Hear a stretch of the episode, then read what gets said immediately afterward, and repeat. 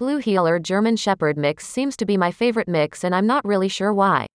They might just be because Blue Heelers usually have beautiful shiny coats and black masks, so when you breed them with another breed that also has the same markings, it stands to reason that their puppies will too. What is a Blue Heeler? It's a herding dog from Australia.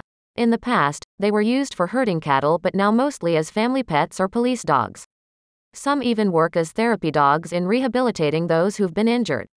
These are large, sturdy dogs standing at 50 to 60 centimeters tall, 20 inches, weighing around 20 kilograms, 50 pounds. They have a thick coat that can be either short or long and can be blue, black, red, or speckled. They have a characteristic black mask across their face. What is a German Shepherd? They are also large dogs, standing at 60 to 65 centimeters tall, 24 inches, and weighing around 30 kilograms, 75 pounds. They are bred as working dogs but are now popular as family pets too. They come in a range of colors including black, tan, and sable. They have a long coat that needs regular brushing to keep it looking good. So, when you put these two breeds together, you get some pretty impressive puppies. Not only do they inherit the good looks of both parents, but they often inherit the good characteristics too.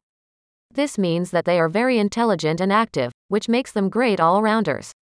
Many people like to keep these mixes as working dogs because of the endurance and stamina they inherit from both parent breeds. They make excellent farm dogs and can be trained to herd cattle in much the same way as their parents do. Appearance The Blue Heeler German Shepherd mix inherits the color of their parents, with a speckled or mottled blue coat. The mask is usually black but can become more prominent as they get older, just like the Aussie Blue Heelers. They have relatively short coats, so it's important to brush them once or twice a week to keep them looking good. They are often brown eyes but sometimes inherit the amber or green eyes of one parent breed or another. This breed gets its height from the German Shepherd parent, measuring about 20 inches tall, 60 centimeters, with an average weight of around 75 pounds, 30 kilograms. So you can see that these puppies are going to be quite large dogs, like their parents.